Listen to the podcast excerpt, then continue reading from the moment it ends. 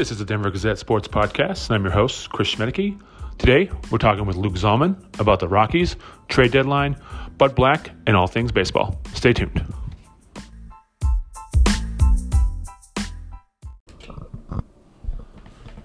All right, welcome to the Denver Gazette Sports Podcast. I'm your host, Chris Schmaedeke, and we are, first of all, we are live with new equipment, and uh, I'm here with Rockies uh, reporter Luke Zahlman. Luke, how you doing? You know, I'm I'm doing good. We sound great, so that's always a good start. I think I think this is going to be a good term for the podcast. Yeah, I think so too. We got a little bit of uh, better better quality, that's for Yeah. sure. So, uh, all right, so we're going to talk Rockies, of course, and uh, our first topic today is going to be Elias Diaz. Uh, first of all, the Rockies are three and one since the All Star break, since you took over the beat.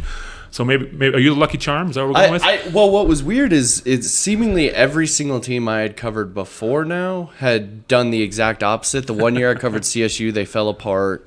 Um, when I covered football, they fell apart. So I don't I don't quite know if I'm a good luck charm because when I used to cover the Rockies, they were pretty terrible. But you know, it's maybe it's a good start. It's a good start to it. Yeah, so we are recording this before Wednesday's day game against the Astros. They beat the Astros last night in a bullpen game. Real quick, uh, you were there. What what did you see from that? I, I, what I, what I'm starting to see, and it's kind of funny. The guys are even starting to talk about it. Is the more young guys that are coming up, like the Gavin Hollowells, the you know uh, Tommy Doyle. Obviously, he was huge in last night's game.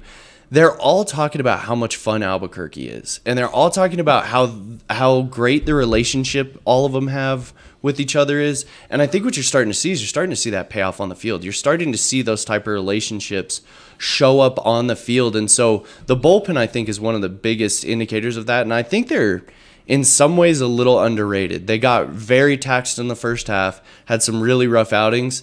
They have a pretty decent bullpen. If I if I had to make my own argument, I think the bullpen's the best part of their team right now. Out, you know, because starting rotation's obviously struggling, and then the lineup is on any given day can be awesome. On another given day can be you know barely able to hit the ball, just depending on who's on the mound. So I think the bullpen's actually the best part of their team, and I think yesterday obviously was a great chance to showcase that. It's funny you say that. I'm not going to get into Diaz yet because I wanted to ask you about the injuries of the rotation because that kind of happened right when you took over Yeah. the beat. So Senzatella is heading for Tommy John, Yep. and then Kyle Freeland's kind of wait and see. What do they do now? So it's going to be interesting. They signed Chris Flexen. Um, he's he just had his first outing for the Isotopes. I believe he went four and a third. So, but I think his pitch count still isn't quite at a starter's pitch count, and that's the same problem they're having with Peter Lambert. He's down there. He's stretching out as well. So those are two possibilities. And then they would surround Chase Anderson, Austin Gomber, and then I mean, you want it to be Connor Seabold, but the way it's been lately, there's there's talk. He started talking the other game about maybe he's tipping pitches. We asked Bud Black about it. He was pretty coy about the whole thing. He said, you know, we look through film, we look through everything. You know, a very a very throwaway response, like, well, we look at everything every game, so we might have seen something we might not have. And so I, I don't. It's not going to be a great rotation. Basically, what they need, they just need a rotation that can get them through the rest of the season. And luckily, none of their rotation guys are trade pieces. Yeah. So even if I mean they're not by way of injury, honestly, but even if they were good enough, I mean they they're just not going to be able to trade any of those guys. So you don't have to worry about losing any more, except for the injury. And right now, their rotation basically goes five deep Yeah. and that is that's just not going to work even over a two month stretch. I mean, they have a Karl Kauffmann, they have some guys that you know haven't been good in the majors, but can conceivably be starting pitchers. So I don't know. The rotation is going to be very piecemeal, and I think this won't be the last bowl game or bullpen game they're going to have the rest of the year. No, there's no way. They they just don't have the horses right now. And No, and, and and and it honestly, as as little depth as we thought they had in the rotation before the season, I think we almost underrated how much depth they had, and it's been exposed because of the injuries. I mean, if you had told them before the year they would lose Feltner, Herman, Senzatella, and Kyle Freeland for a pretty long stretch all at once. I think they would have told you there's no way we can even field five. And so the fact that they're even going to be able to get to five is kind of insane. But obviously, Chase Anderson got picked up during the year. Chris Flexen now gets picked up. So they're trying their best to do what they can. But I think it's just a it's survival mode at this point. And luckily, it might give some of these young bullpen arms a lot of chances to gain experience this year, heading into next year, where you know at least they hope they get a little healthier. But obviously, with Senzatella and Marquez, they're not going to be back next year. So those are already two big rotation spots that you're going to have to fill. Yeah, that that's rough. So let- let's move on to uh, Luis Diaz, and this is an interesting topic because he's probably their best player right now. I Yeah, mean, he was arguably. all-star. Yeah, he's arguably their best player. Yeah. Do the Rockies sell high and try to trade him?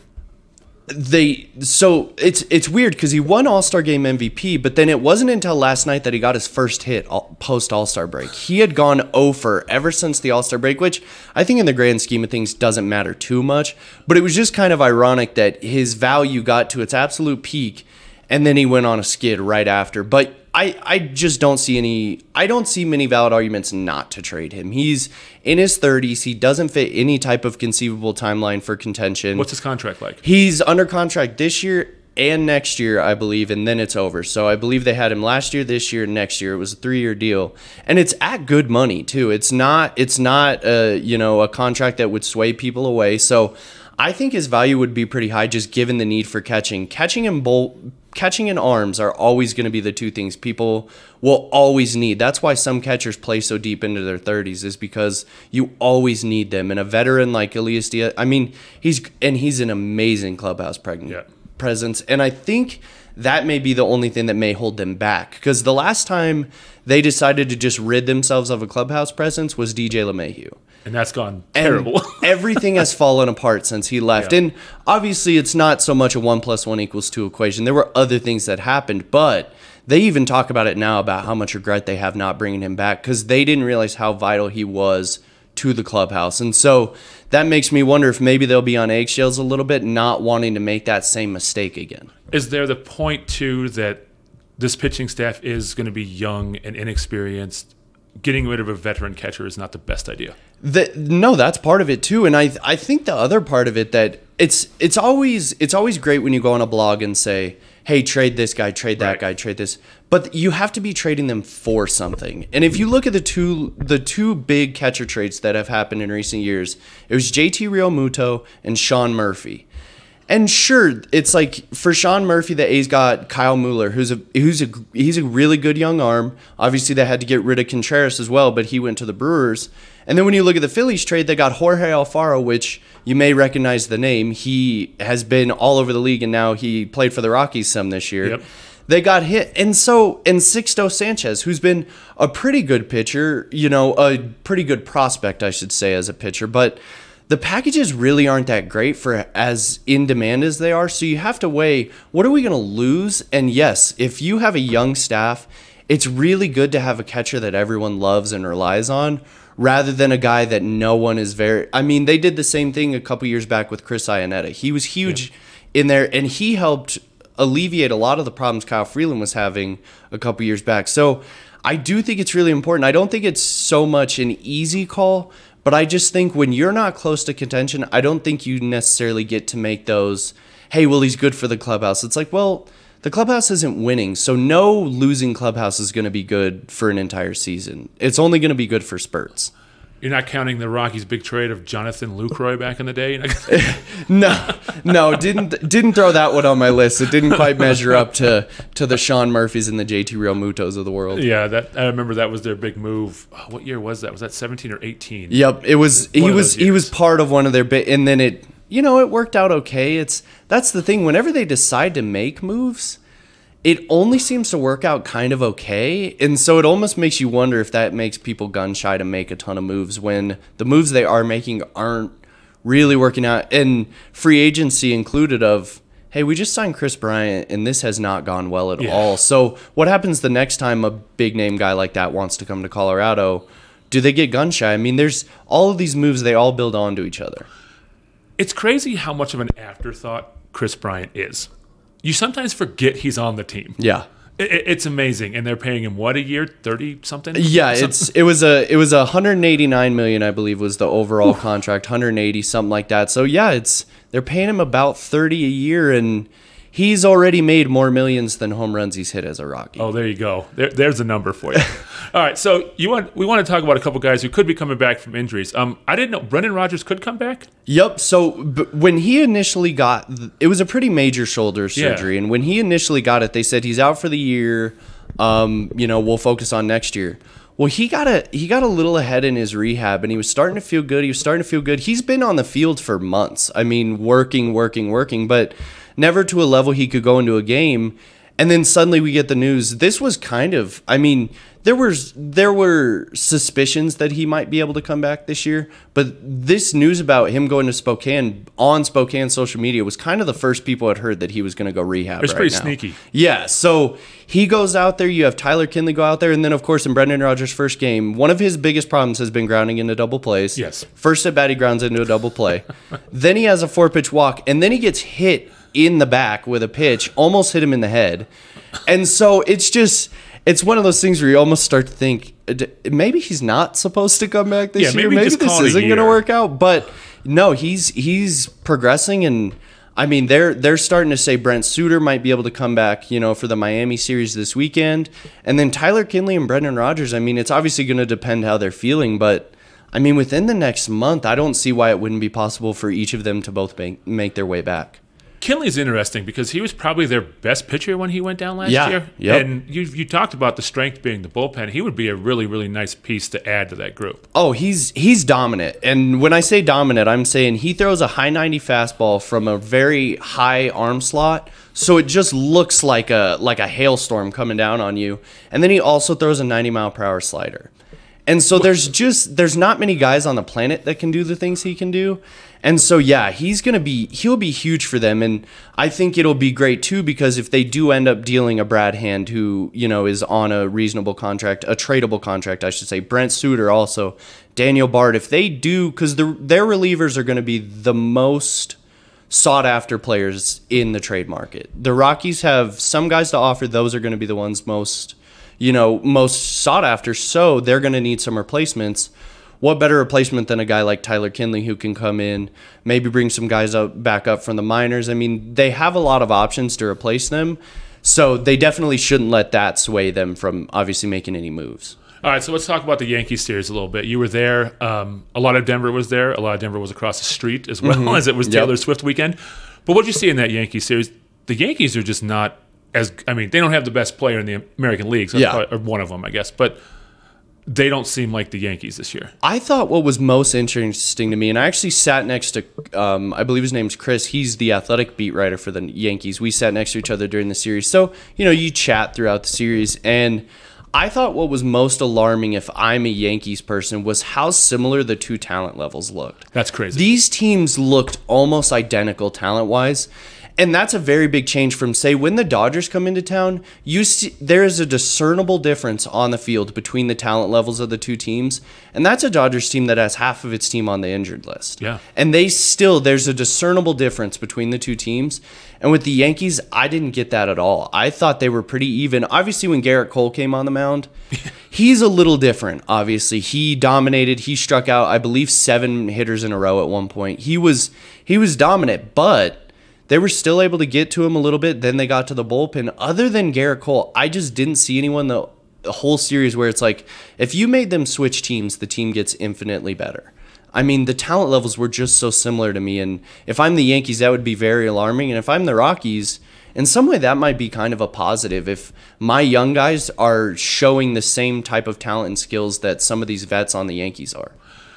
You know, that's just crazy to think because the Yankees were in. Well, they, they weren't in the ALCS last year. They were. Uh, y- last year I believe they were out in the DS, and the year Yes. before it was the ALCS. Yeah, I mean, believe. they're like I said, like judges on the, you know, they've judges out. Yeah. A lot of other guys are out, but that's really interesting to look at the Yankees now and see that they're a team that, you know, their young guys are just kind of eh, they're just there. Yeah, well, and that's what's so funny is the it's kind of become this Yankees hype machine where every time they have a a, a pretty big name prospect, Yep. you would think this is the second coming. I mean, you would think every prospect they have is the next Elly De La Cruz, Right. and they're just not. I mean, the Oswald, Oswaldo Cabrera just. I mean, I asked, I, I turned and I asked some of the Yankees people, and I was like, why doesn't he play more? I thought he was, because just obviously following from afar, you know the names, and you say, I thought he was supposed to be good, and they say, well, he sucks. Oh, And you're like, oh, well, um, never mind on that one. And then you look down in the farm system and you have someone like a Jasson Dominguez who they're saying he's the Martian, he's the second coming. I thought this guy was like 6'5, 270, huge dude. He's 5'9. He's a 5'9 switch hitter with a little bit of power. But the way the Yankees hype machine seems to work, it's like every prospect they have is the next Mantle, Gehrig, You know, because I, I don't know if that's just what that fan. Obviously, that fan base is so used to historical figures. I, I think that's it. just how they are. I just But yeah, every prospect they have just gets overhyped, and then when they come up and they're, you know, th- they have some guys that are performing similar to Ezequiel Tovar, but the difference is Ezequiel Tovar has reasonable expectations, Right. And is being allowed to grow through the bumps, whereas the Yankees think everyone that touches the field is supposed to be amazing, and then when they're not amazing for a stretch, they get relegated to the bench, just like Oswaldo Cabrera did. So it's I I I don't know if it's a front office thing there. I don't know what it is, but I Rockies fans should honestly feel a little more positive than Yankees fans to me. and wow, and there's something I don't thought Yeah. I, I didn't think we'd say here. Yeah. All right, so let's just talk a little bit about trade deadline as it approaches. You know, you've mentioned some guys already.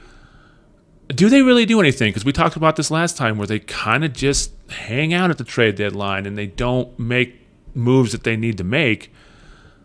I, I think there's veterans on this team that have to go, and you, they, they don't like to say rebuild. We talked about that too, but it's time to rebuild. Well, and I think in some ways this season may have opened their minds a little more to it when they've seen the way some of these young guys have. I mean, They've when played s- them this year. Yeah, when they started giving Ezequiel Tovar, eh, he he has set the record for most consecutive games started as a rookie. They've given him as much leash as they've ever given anyone never in franchise history.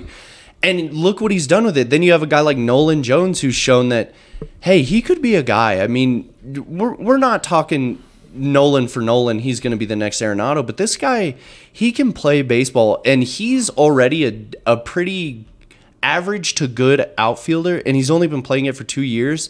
And over half of his home runs are 450 plus. So he has power that I don't maybe two percent of M- Major League Baseball has, and then he's also already athletic enough to be adjusting to a position. I think guys like that they stole him from the Guardians, Yeah. and so I think that's what the Rockies need to do. Take some take some chances like that, and obviously the way they can do that is get rid of some of these guys. But I, I'm really not sure how it's going to go because I, I think it was about a month ago before I had started on the beat. You know, Bill Schmidt had sat down and he had talked to Patrick Saunders at the Denver Post and kind of. It, it seemed like well we might not be seeing it was the same excuses when they didn't trade gray and story was well we're not maybe getting the packages well then bud black i believe yesterday or the day before goes on mob network radio and he says i expect us to be more active than usual Yeah, I heard that, i yeah. expect us to make more moves than tip so you wonder it's like okay well the guy who would call those shots is saying maybe not as many whereas bud black is saying so i don't think there's necessarily a conflict there i just think that maybe the mindset has changed a little bit in that month from when that article got written to now and i think i think they're very open i legitimately think they're going to make some moves and i would say like i like i brought up earlier the bullpen is going to be because Jerks Jurickson Profar, I mean, he's a nice player. He doesn't have a ton of trade value. Randal Grichuk, Eh. I mean, he he's he's the Yankees want him bad because he he destroys them every time he plays them. but as a pure just baseball player, it's very meh. CJ Cron could be a nice slugger for a team. But the problem is he just came off of back spasms, was struggling a little bit. Obviously, he hits that grand slam the other day, so he's starting to feel a little better. Maybe that sparks a market for him. Um, those are the type of guys I would think they should get rid of, though, because that's where their log jams are.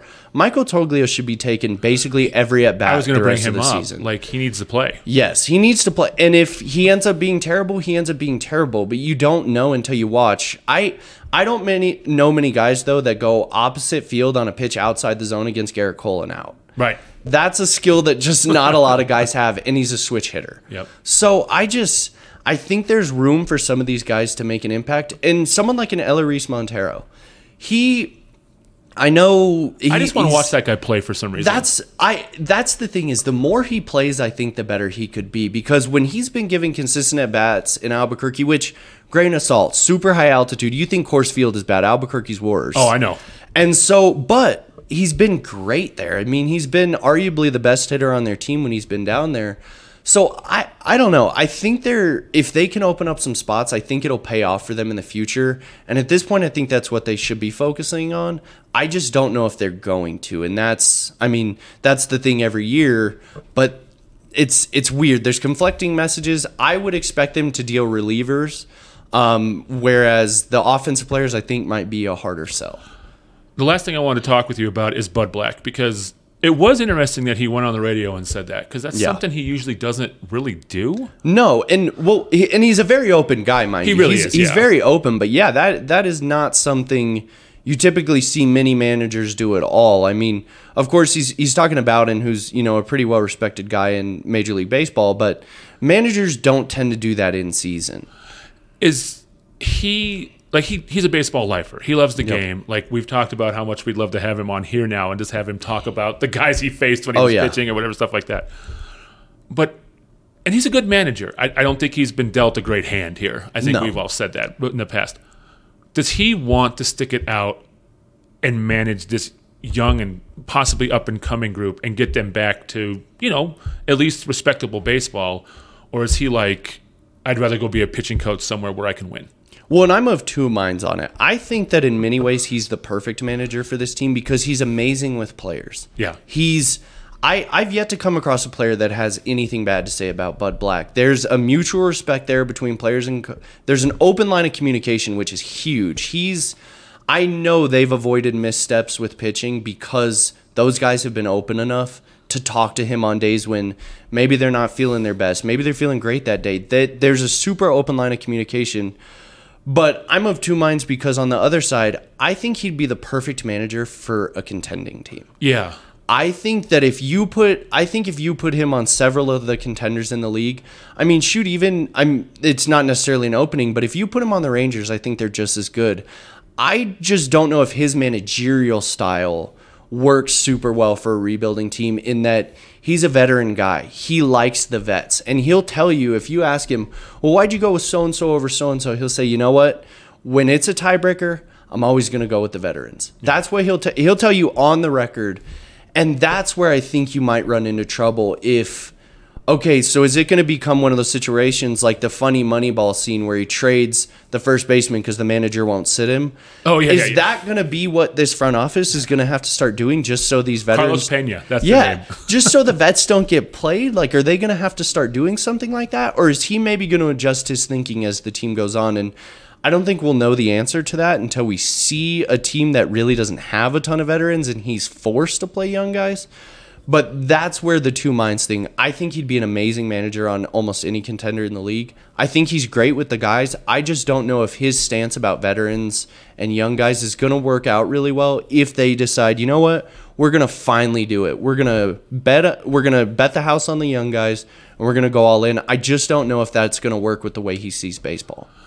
Yeah, that's interesting because he, I mean, I think they've had, I mean, he's been their best manager since probably Hurdle, at least. I mean, Yeah. you have to imagine. I guess Jim Tracy had a good run there for a while, but. Yeah. But again, Jim Tracy left because he was just like, I'm tired of this. Yeah. And, and that's where I wonder if, if Bud gets to that point. But like you said, like I think he's a baseball lifer, and if there's no good jobs open, you might as well stick with a paycheck. Well, maybe that's maybe that's a good point to bring up too. Is Bud Black is not going to get fired. No, Bud Black will be dismissed if he chooses to be dismissed. And I know it's it's been weird. There's been this little bit of social media thing now about firing Bud Black, and I I just yeah, that my- that's, doesn't make sense. it's it's it's a very it's not a very smart take because he's a great baseball manager and this team just they don't have the ingredients. You can't expect a chef to make a you know a five three five whatever star meal with ingredients from the dollar store. Like it's just not gonna work. He doesn't have the talent, so he's doing what he can. Yeah. But at the end of the day, you still have to have talent. So that was a weird one. But yeah, it's I have never gotten an indication that his job security is anything but absolute concrete, you know, sealed. If he wants to leave, he can do so, obviously, but he will not be dismissed because of him not doing a good job. That's just not going to happen. So when is the trade deadline? Is it still the end of Ju- July? Yep, it's still the end of the month, so we're kind of getting into that last two weeks where, and obvious, this is a weird period because it's really this week and Yeah. a little bit of this weekend where you get the teams that are on the fringe. They'll decide at the end of this week. Come Sunday, they'll decide are we buyers or sellers. Yep. Because they'll know, okay, here's where we stand. We have, you know, a week give or take left before the trade deadline. Now we have to start making moves. So you're going to see Padres, you're going to see Mets, you're going to see teams like that start to inch closer to making decisions. And once teams start to make the decisions of we're buyers or we're sellers, that's when the market starts to heat up. And I I think a team to watch for at least some of the Rockies bullpen arms is going to be the Braves because they're they're obviously the best team in the league. Yep. They have this dominant offense, but if you've been paying attention to their injuries, they're starting to have some of their bullpen guys uh, go on the injured list, not be as effective. So if if I just had to give my educated guess, I could see the Braves being a player for some of these guys on the Rockies, especially especially someone like a Daniel Bard and a Brent Suter. I think I think on I just think that righty lefty combo is enticing to anyone, but I think the Braves could really use, you know, one or both of guys like that. And I'm sure the Braves system doesn't stink, and they could probably get some good no, prospects. no. out Well, and their thing too is in some years they've actually had a major league logjam, so they've been able to give up young major league talent like Kyle Muller, the guy they gave up to get Sean Murphy, who's obviously been amazing. He was a major league level starting pitcher. He was ready to go, and he did throw major league innings for them.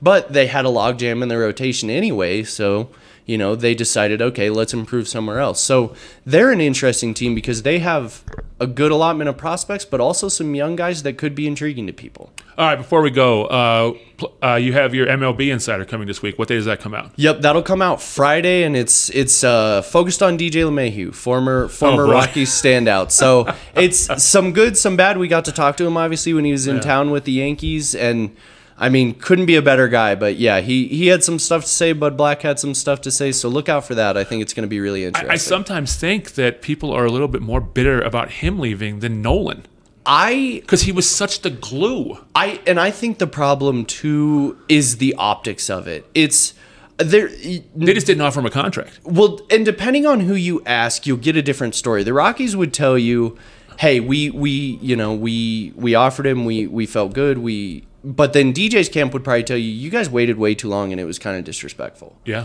And so, but I think optically, the biggest problem with it was that they signed Daniel Murphy to the exact same contract as Oh, DJ Daniel LeMahieu. Murphy. And I'm telling you, if they would have, if he would have been even two million a year cheaper, it wouldn't have optically looked as bad. But when they exchanged him for DJ, and then DJ went and was MLB first team both of the next two years, and was top five MVP voting in the AL, that's when fans were like. Okay, we're they that put some steam in some people's ears. I mean, they were very frustrated. That's the so story the last six years. I agree. I think people understood Nolan, but what's going to be interesting to see is he might get traded again before the deadline. Well, they're The Car- tanking pretty bad. Yeah, the Cardinals are going to be a seller, so it'll be interesting to see if they trade him again because. Um, at a certain point, if he keeps asking out of bad situations, it might start to become a Nolan thing. I don't know. That's obviously hasn't happened yet. There's no rumors that he's asked out. He asked out of the Rockies for very obvious reasons. Right. So you can't really hold that against him. But if you do it again with the Cardinals, who are this historic franchise, then I think ears start to perk up a little bit. But he picked up his option, you know, the opt out that caused Yeah. all the steam here. Yeah. So what's he got? Like six years left on yeah, no, deal? he's he has a lot of money left, and that is a big reason why if a trade doesn't happen, that very well might be a reason why it doesn't. If he was cheap, I, I really don't see any way he's still on the Cardinals post deadline. But he's a little expensive, and he's a really good player. Those are hard to give up. It's you know they're they're talking about getting rid of Goldschmidt too. You get rid of both of them. That's a that's a lot of talent and star power leaving a team. So and that's crazy for a team that people probably thought was going to win that division. Yeah, well, and what's and obviously looking even deeper into how wild it is, the Central's down this year. The Central's one of Yeah. I believe the worst division in the National League, and yet they're still not competing, and that I think would be even more frustrating. All right. Well, that's will be interesting to see the watch the deadline this year. Luke, thanks for coming on. We will look for all your stuff at denvergazette.com, and we will talk to you again later. You bet.